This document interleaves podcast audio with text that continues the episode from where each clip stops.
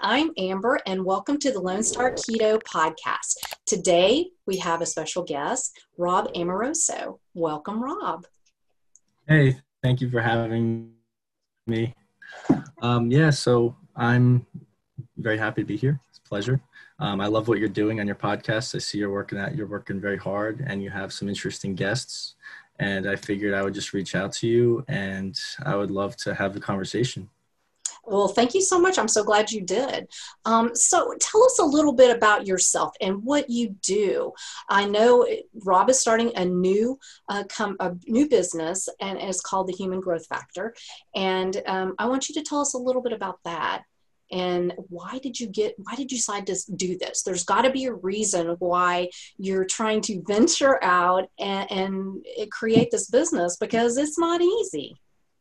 Yeah, so um, essentially, uh, the Human Growth Factor is a business where we will take our clients towards um, optimal peak uh, human form.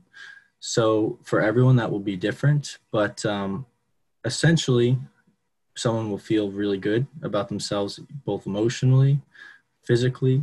Um, they will also be spiritually aligned. Um, I know a lot of people don't really focus on their chakras or don't focus on their breath or don't focus on yoga or you know keeping themselves um, flexible. But everything ties together. I mean the muscles send signals to the brain and tell the brain basically if they're if it's stressed or not. Um, tight muscles put a lot of strain on the joints. So um, what i'm trying to do with my company is sort of build a foundation where people can go to learn. And then if they don't have time to kind of take their own supplements if they need them. Um, I'm, I'm a big proponent of neurohacking, so I like to get the very most out of my, my mind in a day. So simple things like, uh, you know, acetyl L-carnitine, which is actually found in red meat, but it's an acetylated form, so it's a little bit more bioavailable. It allows your brain to kind of think more quickly. Um, then you have things like triacetyluridine, just things that are very um, helpful for the brain to build new synapses and learn a little bit quicker. Um, these things can be found in foods, but um, they're more concentrated. And uh, really, when you take them and you stack them, they really optimize your performance. So I would be you know teaching people a little bit about those but again if they can't make them themselves i will be creating supplements and stacks for people to take in their busy lives and allow them to kind of learn a little bit quicker. I think that's the most important thing is humans' ability to learn. The main premise behind human growth factor is there are many variations to how someone can um, how someone can grow, but ultimately, the human superpower is learning. Um, no species can come anywhere near our ability to learn. We're not strongest, we're not fastest, and we're definitely not the fastest at reproduction. But when it comes to thinking and intellect, we win every single time. So that's where we should be focusing. And Human Growth Factor is going to teach people what to learn, why to learn it, and how to learn. I love that. And that's really interesting. And today I had I, I put I reposted somebody's post and it was something I found very interesting. I'm not saying that I believe 100% in it or that I know everything about it or anything, but I found it very very interesting. I had somebody so triggered by that because apparently that offends somebody who is, it, it was basically about uh, pregnancy and how if your hormones aren't balanced, it can affect the baby's hormones too and the the person was really upset because it was like saying that if you're not perfect that you're damaging your kid and you don't understand about infertility and all this and and they were so triggered but my whole point was this is interesting information somebody might could benefit from it. Maybe that'll take that person to go and look stuff up and learn. And it doesn't mean you have to apply it to your life necessarily, but what's the harm in putting information out? And I, so I absolutely agree with you. Learning, oh, knowledge is power, people, you know, it's just, anyway, let me, I want to read your mission. I, I, I saw this on your website and I printed it off because I think it's really cool and I like this. To fully train and educate open minded clients on how to achieve optimal physical fitness, body composition, and mindfulness are building blocks for human growth, development, and behavior change by implementing holistic functional training and nutrition education. I love that. So, talk a little bit more about that. Kind of elaborate. What do you mean by that?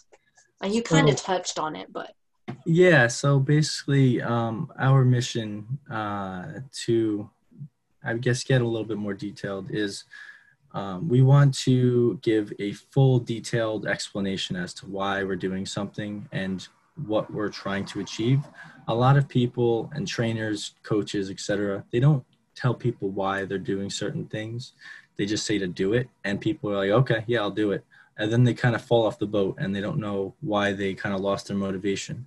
But one of the keys to keeping with something and keeping a routine is knowing why you're doing it and knowing what it's going to do for your body. So th- to really fully train and educate clients is a big deal. I think to really like get a full, well-rounded approach, um, it's very complex and it's tough. And um, I want to be making you know online courses in the future, and then additional kind of um, extra times. So like at counseling or co- uh, coaching on the side. So if people want extra questions or something answered about the co- uh, courses, by all means, I want them to reach out to me.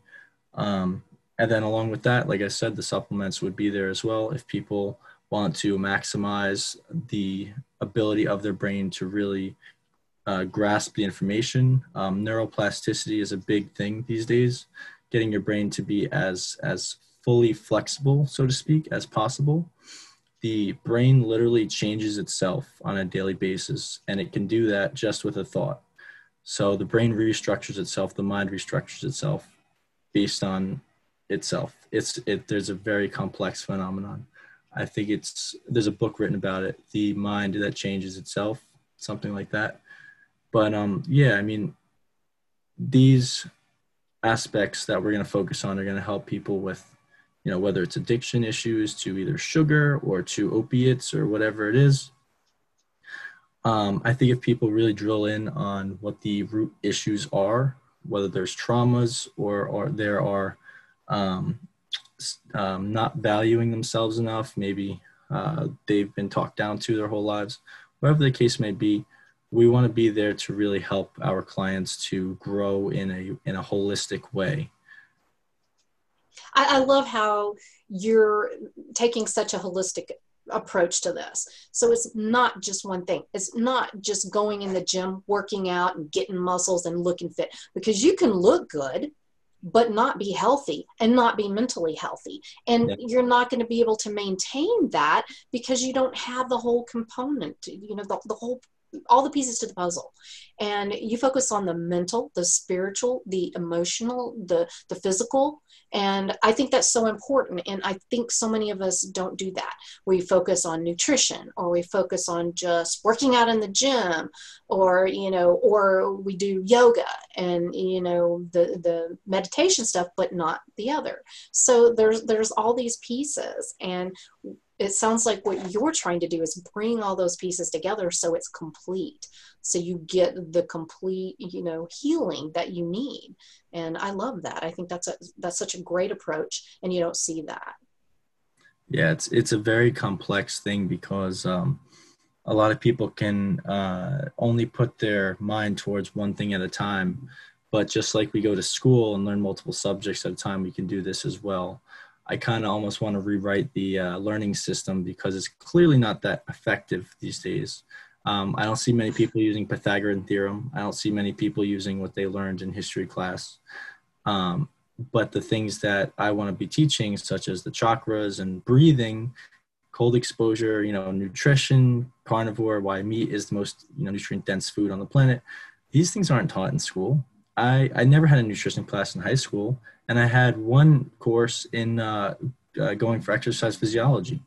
So I really think, and, and actually in exercise physiology, we never even talked about ketosis. My teacher mentioned that uh, Jeff Volek was doing keto adaptation, um, and she it was one slide on a PowerPoint around the entire classroom. Nobody asked any questions. I was like, wait, they're using this for soldiers to be more strong and and uh, have like athletic performance.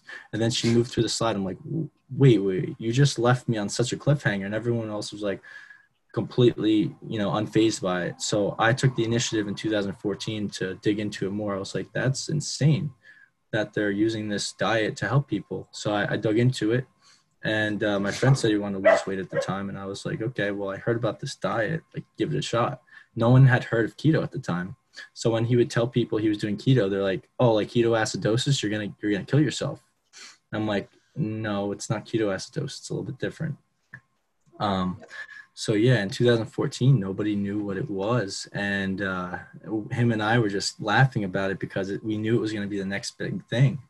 But um, now in 2020, we're looking at the carnivore diet, and seemingly now the plants are you know big issues and some people have a very strong immune response and um, you know whether they've been triggered from exposure to you know metals heavy metals toxins uh, you name it you know they can have a very strong immune, immune response and that never shuts off. People on a chronic basis you can see that their face is red all the time. You can see that their skin has eczema. You could see whatever. Their body's trying to cope with these toxins and they just keep going and going and going. So I, I really believe that um, giving a full spectrum of information and knowledge in a in a very um, easy to learn format can be very helpful to a lot of people. Oh, yeah, that's for sure. I see this on a daily basis, so I totally feel you there. Um, give us a little bit of your background. Like you mentioned, you were a um, personal trainer.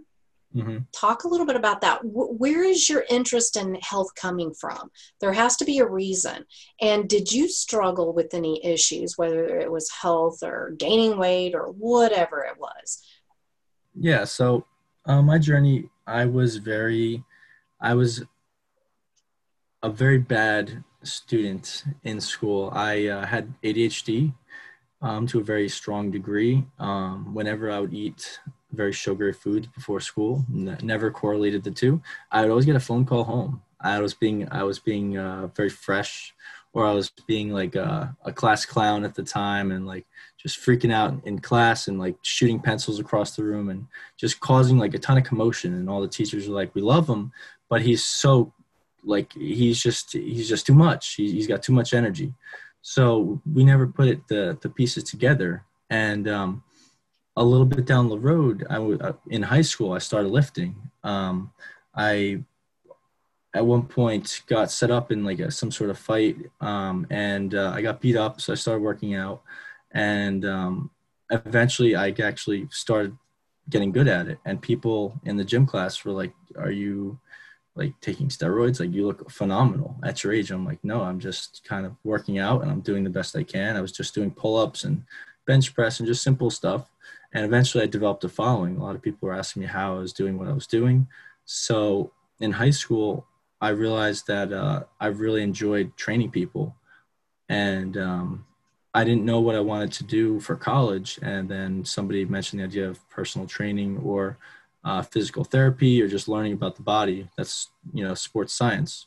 It's like yeah, I would I would love to learn about the body, love to learn about the muscles. So I went to DeSales University went there for sports science for physical therapy. At the time, I still did not know how to learn. So, in anatomy and physiology class, I just was not grasping the information. It was too complex for me. I it was in a huge lecture hall, so I really wasn't able to ask the questions I needed to. The teacher was a little bit more stern, and uh, it really didn't click for me until I transferred out of the school and I started, uh, you know, I really, I transferred out because I didn't want to do um, athletic training anymore. Long story short, I was going for physical therapy, but it wasn't for me. I just, I wasn't grasping the information enough. And I ended up transferring out senior year to uh, Purdue University, where I um, finished with a health and wellness degree. And when I left the school, ironically enough, I was able to kind of learn how to learn and I started listening to podcasts and um, specifically Elliott Hulse on his way of thinking and um, a lot of his motivational talks and the way of being. and um, I started using certain supplements and certain um, Entheogens, and I started learning things about myself, and my mind just started like grasping more information at a time. And I realized that I'm an auditory learner, and I realized that the way I'm taught in school is not the way I learn. I have to listen to the video, I have to stop, pause it, I have to look up a visualization of it, I have to really understand it. When I'm reading it, I have to read it as if I'm going to teach it. So all these aspects kind of showed me how to um, you know learn how to learn and a lot of people don't know that they're different that they need different ways to learn things um, but yeah i mean i've always had a, a burning passion to help people i like even when i was younger i, I had like flunk out kids who would just smoke cigarettes i'm like why would you do that to yourself i never understood why people would self-sabotage and I was like, you know, like stop doing that. I won't. I'm not gonna be your friend anymore if you smoke cigarettes. Like anything to try to like help them out. But um, yeah, I mean, it came easily to me because I had a lot of acne as well in uh, college, or not college, in high school. As I was gaining all this weight, I would also um, get all, this acne, and I didn't know why. So we went to the dermatologist, and they said, uh, said stop eating white foods and i was like i was like what you don't know what you're talking about like what do you mean stop white foods that that doesn't it doesn't cause acne and long story short i found out that it was the blue cheese that i was eating on my buffalo chicken every day after work or every day after school um, blue cheese uh, has mold in it and it's a huge histamine response so my whole face was like a pepperoni face for forever and wow. that was the first thing i realized that uh, you know what you eat does have a huge impact on your health on your on your mm. skin. Your skin is the biggest organ in the body. So yeah, I mean, with that, I would I definitely learned that there is more to the story than just calories in, calories out. that's for sure. And I, I, think that's true with most of us who have this passion. It's like once you see something, you can't unsee it, and you want everybody else to see it too. And so you, you can't shut up. You know, it's like I have this amazing secret, and I have to tell people because they don't seem to know. How do they not know? You know how is this information not out there? And so you you have this passion to help get the word out there. And i think uh, we can still say that what we're trying to promote is still not out there. And there are many forces working against us because they don't want that out there because boy that would really upset the status quo don't you think?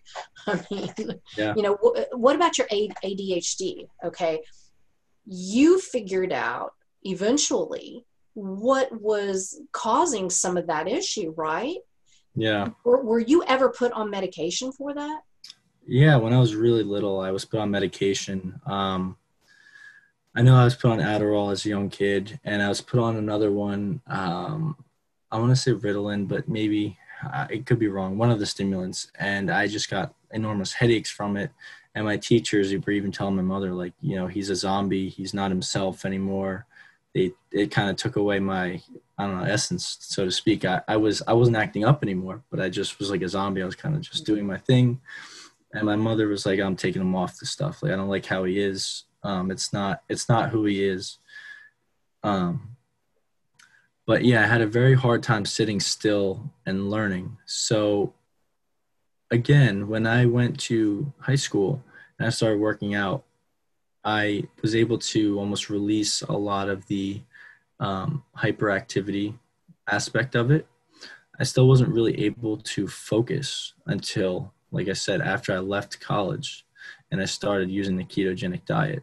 I never did ketogenic diets until 2016 even after i gave my friend the advice i still wasn't doing it because i didn't want to give up my raisin bran crunch at night. It was like my um, that and like a banana every night before i went to bed. And uh, as i started to try to cut the carbs i'm like I, I think i'm actually addicted. Like my body is like forcing me to kind of eat this stuff. And it's at one point i was eventually able to kind of cut it but it, it was a while till i was able to actually cut the cut cut the ties. Um, but after that, I was able to keep my energy level stable. I was able to focus on things. Um, ketones raise, you know, the brain-derived neurotrophic factor, the protein that grows brain cells. Um, it's uh, fasting and keto also mimic um, the effect of I think it's orexin. There's a hormone that the hypothalamus releases that keeps you alert and focused. Basically, says you're starving and you should look for food. Um, that hormone is very powerful because if you're not if you're fed and if you're eating all these carbs and stuff, you're not going to be focused. You're not going to be alert. You're going to be tired, sluggish. You're not going to be doing anything. You're just going to be sitting at a desk job, kind of jotting away here and there. But you're not going to be really like engrossed into the activity. So I didn't really fix the ADHD until I was able to fast and do ketogenic diets. And then not only the nutrition aspects, but the physical aspects. I had to go like do way harder workouts, like HIIT, high intensity interval training, huge amounts of sprints, um, more weightlifting, and eventually there was like sort of a balance. But even so, it's still been very hard to focus on tasks that I'm not interested in.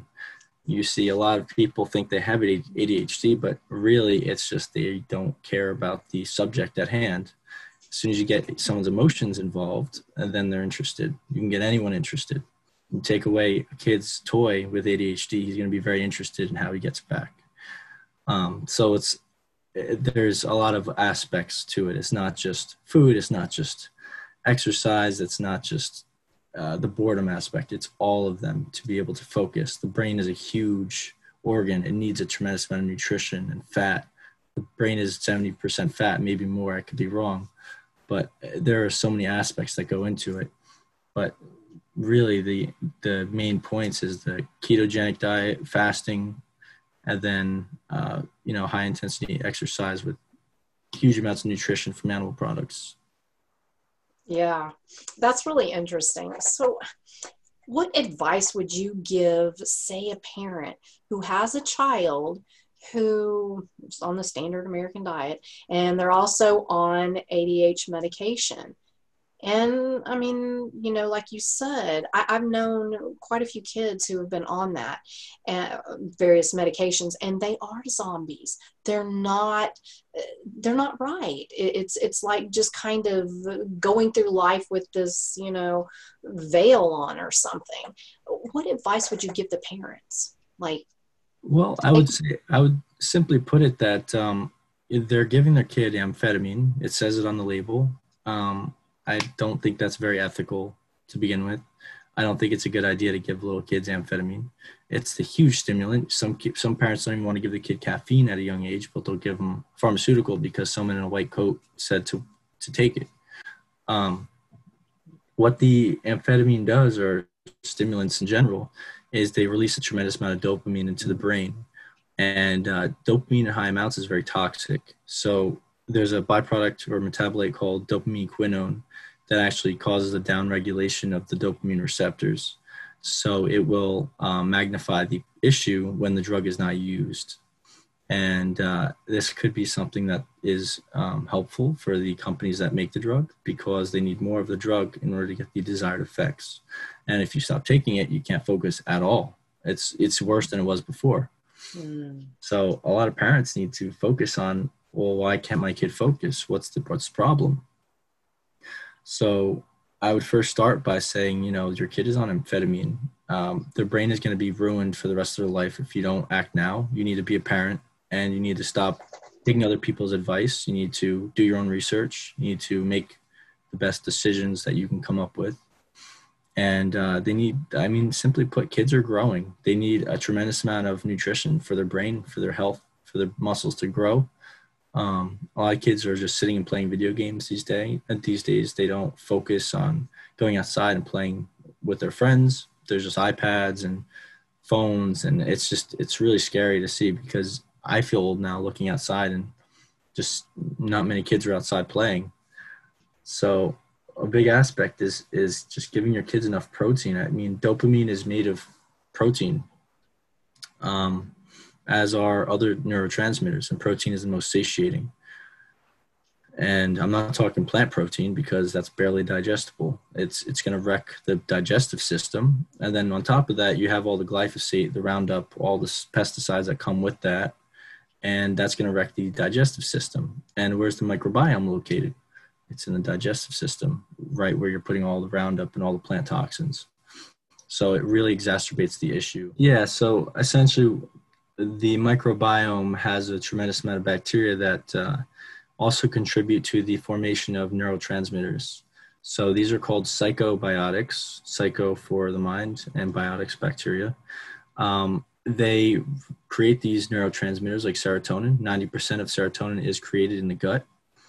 Um, and there are links to, you know, autism and stuff like that, where there's gut dysfunction and the kid just simply can't focus. Dopamine is also created in the gut and uh, the precursors to dopamine as well. So again, if this microbiome is getting decimated by, um, you know, all these toxins and uh, heavy metals that are, you know, put into the kids at a young age, uh, this can severely decrease the kid's ability to learn and cope with emotions and uh, the symptoms never end. It, it will never get better until the roots are addressed. So, what dietary approach? You mentioned, you know, making sure you get good protein, but what kind of uh, dietary approach, if you will, do you think will would benefit a child with ADHD the most? Obviously, if sugar tends to be a big issue, you don't want a diet that has sugar in it. Right. So, I, I mean, I, I would definitely propose the idea of a not a carnivorous diet because a lot of parents would be like, "Oh no, that's too much too much animal food. Like that's going to be bad." But um, if they could just simply start adding in more eggs, adding in more ground beef, adding in more meatloaf, you know, as long as it's mixed with a plant, it's not that bad, right? So um, if they could just start implementing more of that, um, I, whenever I would have eggs in the morning as a young kid, I would never get a phone call home, and we never we didn't put that together until way later down the road. I was like, oh, I get it now. The eggs didn't give me problems, but the maple syrup and waffles, that was when I would go off the walls. Cereal. yes. I actually never was, I was never a big cereal person in the morning. Um, and uh, luckily, my mother would always give me a little bit of butter on everything. So maybe I got a, a tiny bit of nutrition on that and I would for lunch I would just take a bagel, cinnamon raisin bagel with butter. So I would get a little bit of nutrition from that butter every day. It was just enough to get me by. Oh man, yeah. Uh, uh, parents do kind of freak out when, if you were to say, you know what, how about we just focus on meat right now? Let's not worry about all the other stuff and just see what happens. And then if you feel you need to, you add it back in. But it's so hard. But a ketogenic diet would be the next best thing, really. Um, to, to give it a go and you mm-hmm. still get your plants. But do you feel like plants could possibly be causing issues as well um, as far as uh, somebody with ADHD. I mean, is that an issue? So, as of right now, I haven't found any plants that would cause the ADHD problems. I'm sure they would exacerbate the problems from, um, you know, secondary effects. Like I said, the glyphosate wiping out the microbiome. Um, but a lot of kids have IBS; they can't digest food at all. So if that's the case, then they can't digest any nutrition or very little nutrition from the food, so the brain can't work close to optimal at all. So I don't I don't know of any plants as of right now. Obviously, for the sweet ones and the starchy ones, the ones that are super high in carbs, yeah, of course. I mean, the glucose spike is going to go up, and then the kid's going to have no energy at all at the end of it, and then they're just going to have to do it all over again. Their brain can never correlate or never um, compensate for the constant glucose fluctuations. Yeah.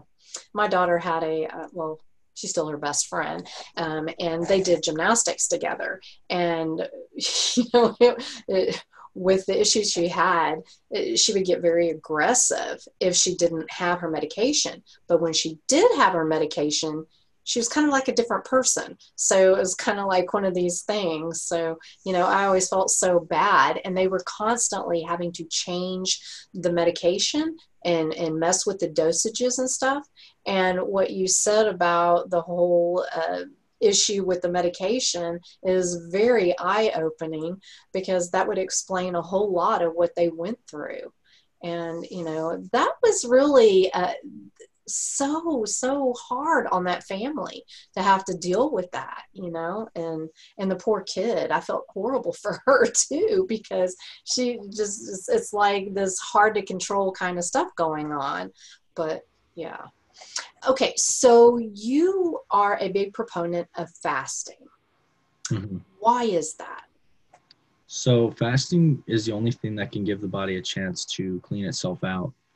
Um, a lot of people love eating and they love the enjoyment that eating gives but um, no personal growth can be made without um, compromise and without um, giving up a little bit of comfort.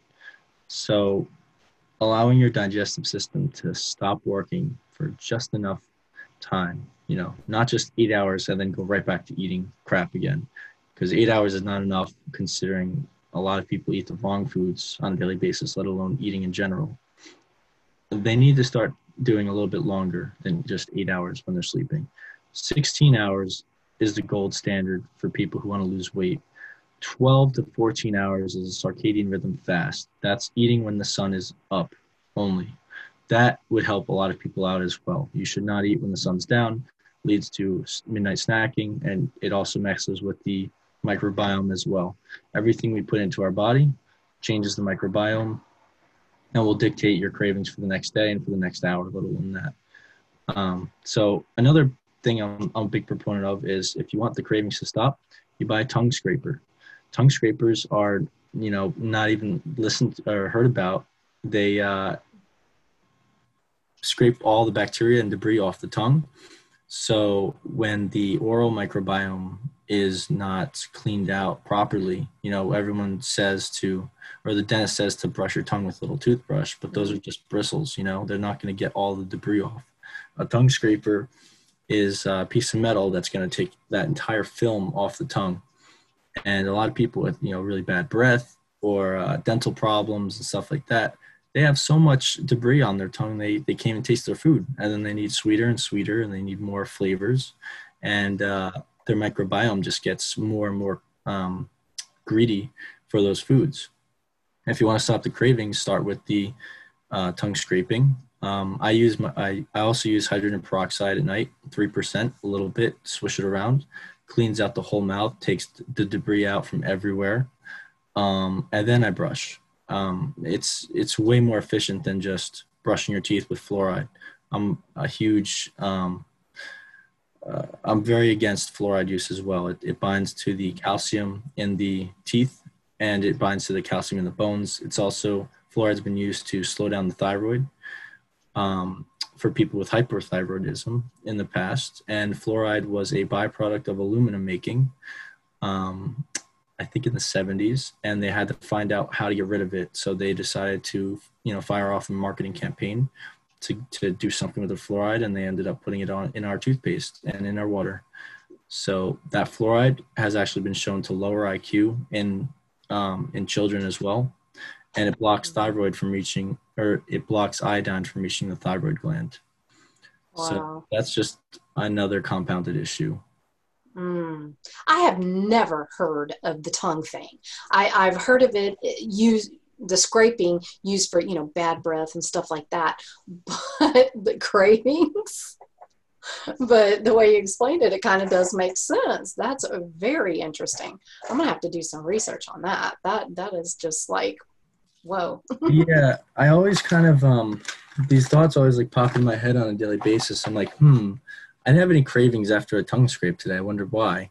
And i know that the microbiome in the gut controls a lot of our cravings so it only makes sense that the microbiome in the mouth also plays a role there. And uh, this is what a tongue scraper looks like. It's very simple. Um, you oh. hold it here, stick out your tongue, and you scrape the back. The further back you go, the more effective it is. It's like two dollars. Uh, very effective. Hmm. Very interesting. I always brush my tongue, but I've never used a scraper. That's very interesting. It's very effective. Oh, very cool. All right. Very interesting. You learn something new every day. Okay, let me see what am I on. okay, talk a little bit about why, because you're doing the carnivore diet pretty much. Is that correct?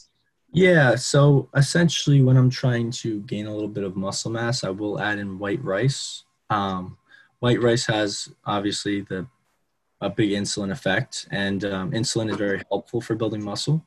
Mm-hmm. But uh, the carbs need to be earned. Um, you can't just have them because you feel like it. They need to be a tool, and um, you know, driving the protein into the muscles is a very powerful thing when you're trying to gain more muscle mass and uh, hypertrophy. So there's a diet out there called the vertical diet that I also subscribe mm. to. Um, Stan Efferding, very genius man. Um, what is that? I keep seeing that, and I'm and I keep meaning to look it up. The vertical diet. Yeah, what is that? So his philosophy is red meat for protein and white rice for the carbs. Um, we know that we cannot mix fat with carbs in the same meal mm-hmm. because that leads to metabolic um, distress. The body doesn't know which one to use at once. So you can either do carbs, you can do fat, but you can have protein with either one. Um, and then with the vegetables that he chooses to include, they're very um, they're very low on the spectrum of the FODMAP, FODMAP um, idea, where the bacteria don't ferment these foods nearly as much. So he's got like spinach on there. He's got obviously butter, eggs. Um, he's got very low fermentable foods on there. He takes out oats. He takes out coffee. He takes out so many things that cause distress and bloating. He always he always says that bloating is is very um, problematic for people who are trying to gain weight, especially muscle mass. You can't possibly work out if you're bloated. So um, he, he likes to focus on foods and that are very um, low on the fermentation scale. That makes sense. Yeah, that's very interesting. Yeah, I, kept, I kept seeing that word thrown around vertical diet, vertical diet. Mm-hmm. But um, I'm assuming that would be more for people in your situation who are trying to build muscle. Or mm-hmm. is, yeah, okay. Yeah, so probably not for me. but I already know what white rice does to me. Uh-uh, no, no, thank you. Okay, the other thing I kind of wanted to hit on, and I'm I'm just so not there with the whole being uncomfortable thing, like this cold therapy or exposure to cold, cold showers, whatever you want to call it. Uh, yeah, no, that makes me pretty dang mad. It's not a matter of being uncomfortable. It like makes me mad. You know, it's like when somebody uses your hot water in the shower, your hair is all soaked up, and then it turns cold. I'm screaming, hollering, grabbing, and run, getting out of that shower. So I don't understand what this big thing is, but I see it. You know, some of the big people are doing it, and they swear by it. What is the big deal about that? Yeah. So, um, you know, it goes back to this idea of discomfort leads to personal growth. Um, basically, cold exposure turns on longevity genes that allow us to live longer. Um, same is very similar idea as fasting. So if you do fasting for longevity and health, then you would also consider cold exposure for health as well. So cold exposure does a million different things beneficially the one that I'll focus on because people are most interested in weight loss is the beiging of white fat. What that means is you're making metabolically active white fat and you're turning it into brown fat. Brown fat is very metabolically active. I think it's about 50 times more metabolically active than muscle. So if you have more brown fat, you don't have to do anything. You just have to sit around and your body will burn it your body will just burn the calories. Now, this comes in handy during the cold winter months when everyone's freezing their asses off because they stay in their hot showers and they stay in their their warmly uh, cli- you know their warm climate houses and they never expose themselves to these temperatures. Um, but what's very interesting is obviously when you expose yourself to these environmental stressors, we get stronger every single time, or we die but you're not going to die from a cold shower. So um, somebody might, but I think you'll be very mad. but you're definitely not going to die. Um, no, I'm talking hurting somebody else for taking my yeah. hot water. yeah. So it's it's a lot of practice. I mean, no, um, I wouldn't be a proponent of just saying just turn it all the way down first time. I'd say work up to it. And uh, a lot of women like to take scalding hot lava showers, and uh, that's also horrible for the skin as well, horrible for the hair. The uh, again back to the fluoride. You know, the skin is an organ. You know, we get vitamin D from the sun. Our skin can absorb chemicals. We're breathing in fluoride and chlorine the entire shower, so that hot steam is also going into our lungs, messing with our skin. Then we have less dry skin. Like, oh, what, what do we do? And we put more fragrances on. We put more lotion, all things that are going to dry it out even more our skin microbiome is going to be shot. We are supposed to have this bacteria called uh, it's nitrosomus something, and uh, basically it takes urea from I think no uric acid takes uric acid and converts it into nitric oxide. So my theory is that evolutionarily, when we would sweat, we would release more uric acid. I think it's uric acid. It's it's something with a U we release that chemical and the, the microbiome changes it into nitrous oxide where it then goes back into our skin and allows us to vasodilate allows our, our body to kind of open up.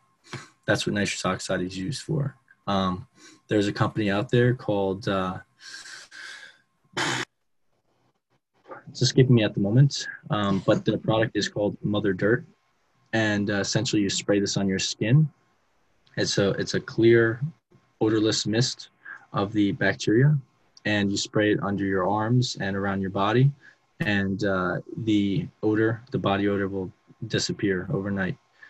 Um, so it's a very powerful tool and uh, again we lose this bacteria when we're constantly hitting it with soap and other emulsifiers that really destroy the oils that come out of the skin and you know mess with our genes mess with our dna stuff like that. Mm our environment is a mess. it's like everything from bottled water to uh, fluoride in our toothpaste to using deodorant, makeup. Okay, I'm sorry, but I draw the line at makeup. I try to do the best. My skincare is really good, tallow based, all that. But my makeup, mm, no, they just don't have the natural stuff yet. So, um, but I, I know somebody who's actually working on a natural mascara that's like really cool. I don't know how that's going to turn out, but I was actually contacted and asked, would that be something I would consider? And I was like, heck yeah. If you can make the mascara good, yeah, I would do it in a minute. So, oh, yeah, but all the chemicals is just terrible. Okay, you had mentioned at one time when, when we were talking about uh, humans being considered obligate obligate carnivores. Explain about that. I think a lot of people don't really understand that. Yeah, so um, an obligate carnivore is um, an animal that requires animal products in one way or another. Um, other obligate carnivores require about 70% animal products like like a lion or cat or tiger. Um, and basically, they cannot convert the plant matter into usable forms of vitamins like vitamin A, of vitamin E, stuff like that. And um, humans are very similar. So we've evolved. We're not chimpanzees anymore. I know a lot of vegans love to say, oh, we're just like them. But I don't think people are walking around with that much hair or have arms that long or you know have anger problems or can climb trees like that we're not monkeys anymore um, our intestines have evolved along with our mind and uh, you know humans have evolved from the chimpanzees we've evolved to use weapons and tools we walk on two feet we're able to hold tools we can find stone artifacts and see that we were in fact eating meat. We could even see chimpanzees eating meat. Um, and essentially, we don't have the ability to ferment that fiber anymore into usable forms of energy. So there's a uh, organ in the body called the cecum, and herbivores have a huge cecum. It's like a little giant balloon, and it's filled with bacteria. And we have a, a tiny, tiny little cecum.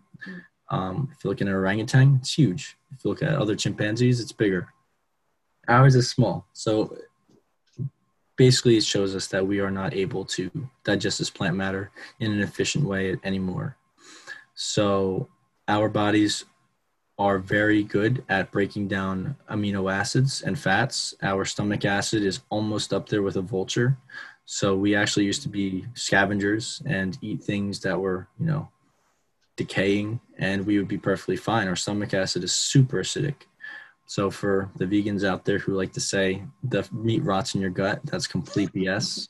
It, absolutely does not. If anything rots in your gut, it's all the fermented fiber that you're eating, all the gas, the bloating. If you get gas and bloating from meat, then there's a bigger issue there. I think you have some SIBO issues or um, you've been eating too many carbohydrates. Your stomach acid is no longer acidic. It's it's not doing its job anymore. Bacteria is starting to seep through, or you're taking Nexium or something like that. You know, things that are really messing with your physiology. Mm-hmm. Um, meat is 100% digested. We all use all of those amino acids, and whatever we don't use, we just pee out the nitrogen and we store the uh, sugar that we could eventually create from gluconeogenesis if we eat too much but uh, we're never going to ferment that fiber or we're never going to ferment that meat in our colons. Yeah, I took Nexium every day for eight years.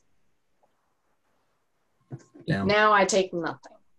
No, I take nothing. But my issue was I was eating carbs thinking I was doing good. I was eating the oatmeal. I was having my banana. I was doing all that good stuff. I was having my peanut butter because, you know, that's good protein. And on my uh, low calorie, low fat, whole wheat bread and honey. yeah, and I thought I was doing really good. Well, I had indigestion so bad I wanted to die. And so uh, I got put on Nexium, Nexium, and my doctor actually told me this. He said, You will probably be on this the rest of your life. And, uh, you know, after reading all this horrible stuff about Nexium now, how scary, how scary if I would not have, you know, taken the path I did. Mm. I'd still be on it. Oh, that's so scary.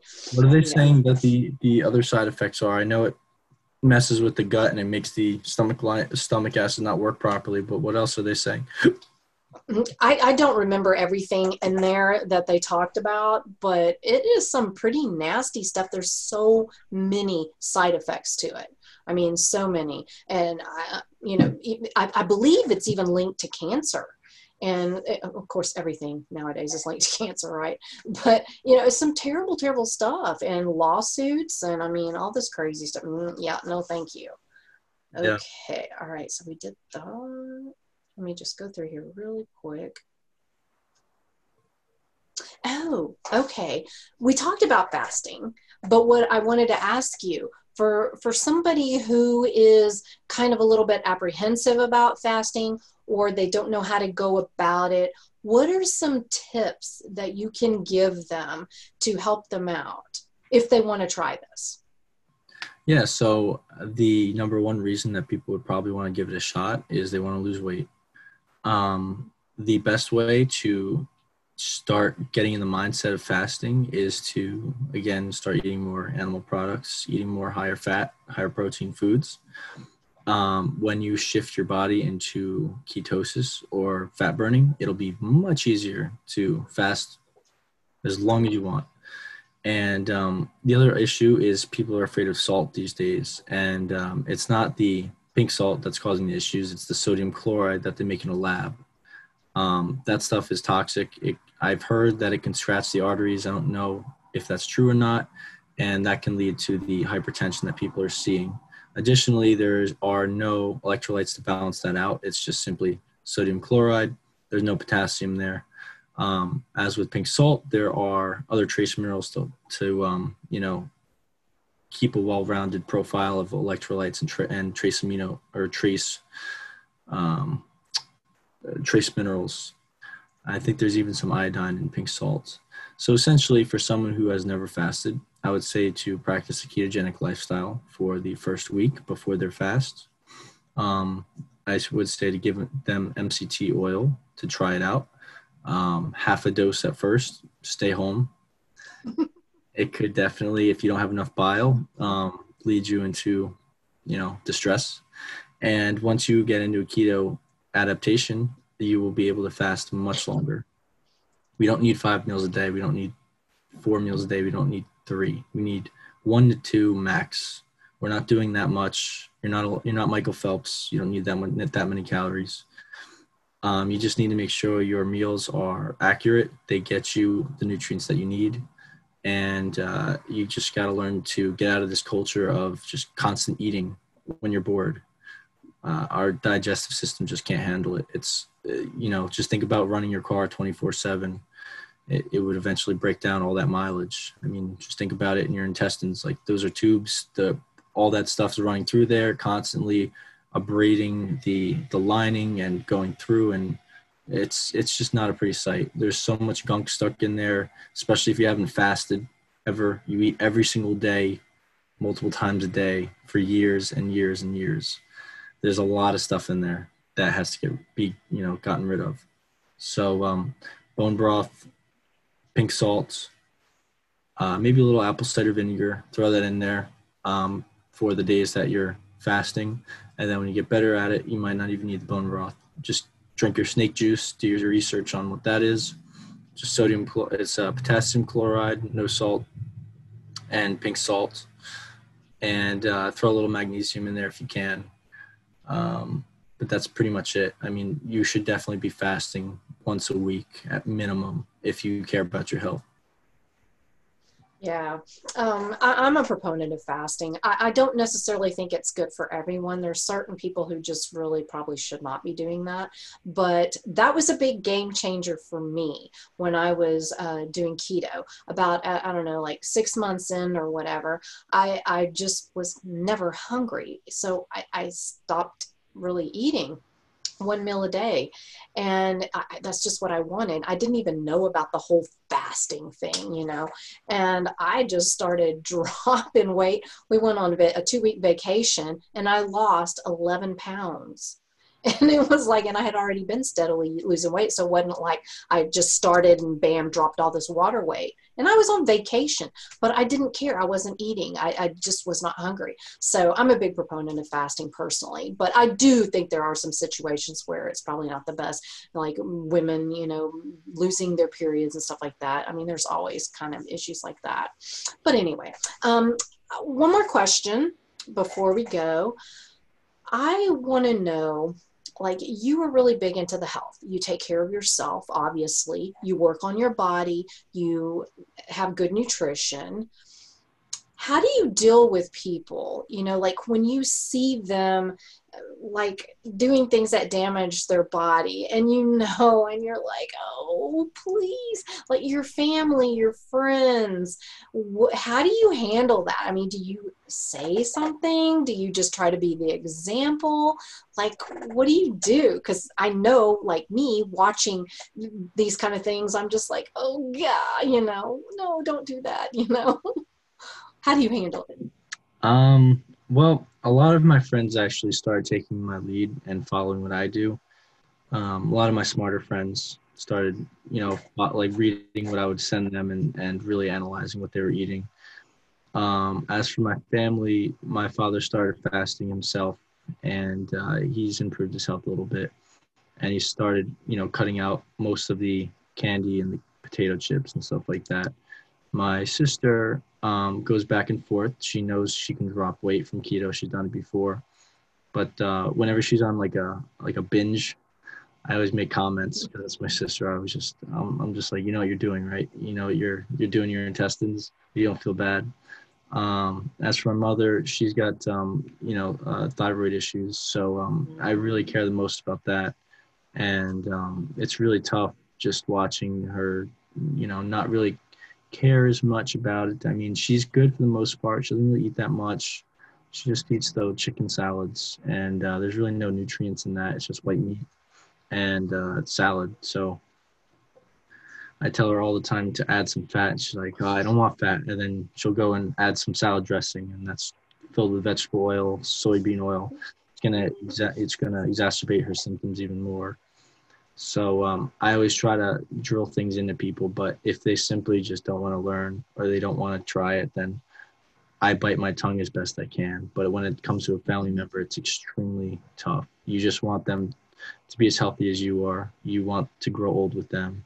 You care about their health more than you care about yours. But uh, you can lead a horse to water, you can't make them drink. That's absolutely right. Okay. Well, one last thing. If you had some advice to give somebody or a pep talk, like say somebody is just starting their health journey, what what kind of advice or or you know yeah you know to pump them up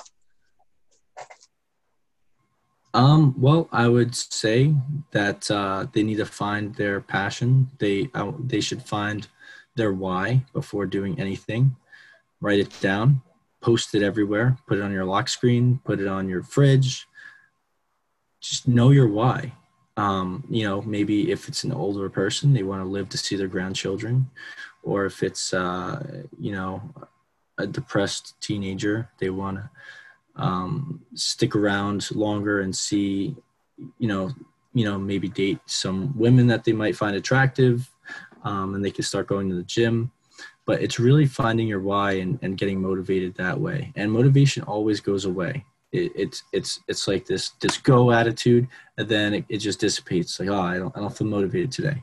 So it's very important to build routines, things that you can do every single day. When you have that motivation, um, write it down write down two or three things that you're going to do every day no matter what even if your arms get blown off write it with your damn teeth like that is what um, i learned from Elliott Hulse i will not take his quote and and not uh, cite my source um, but i love the way he put it you just really have to stick to your routine and um, the more you make things a habit the easier they are to complete so if you're starting a health journey find your why write it down and uh, start simple, start easy. Don't start carnivore right away with all these people eating things in front of you. You're never going to flourish. Um, do the best you can. Reach out to me or Lone Star Keto, and uh, we'll help you out. Absolutely. Okay, so where can people find you? I'll put all your stuff below, but uh, just kind of give people an idea if they if they want to come to you, if they want to be one of your clients.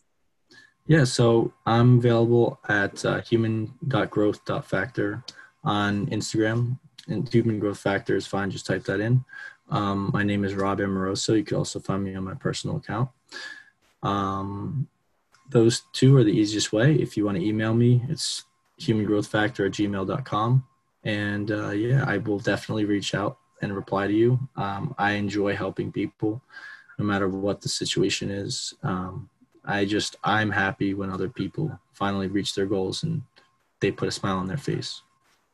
I'm with you. I love that. Okay, y'all. Hey, subscribe and go follow Rob. And Rob, it has been a pleasure speaking with you. Thank you so much for coming on my podcast. I've yeah, thank you so much for having me. It was a pleasure. Absolutely. Bye, Rob. All right. Bye.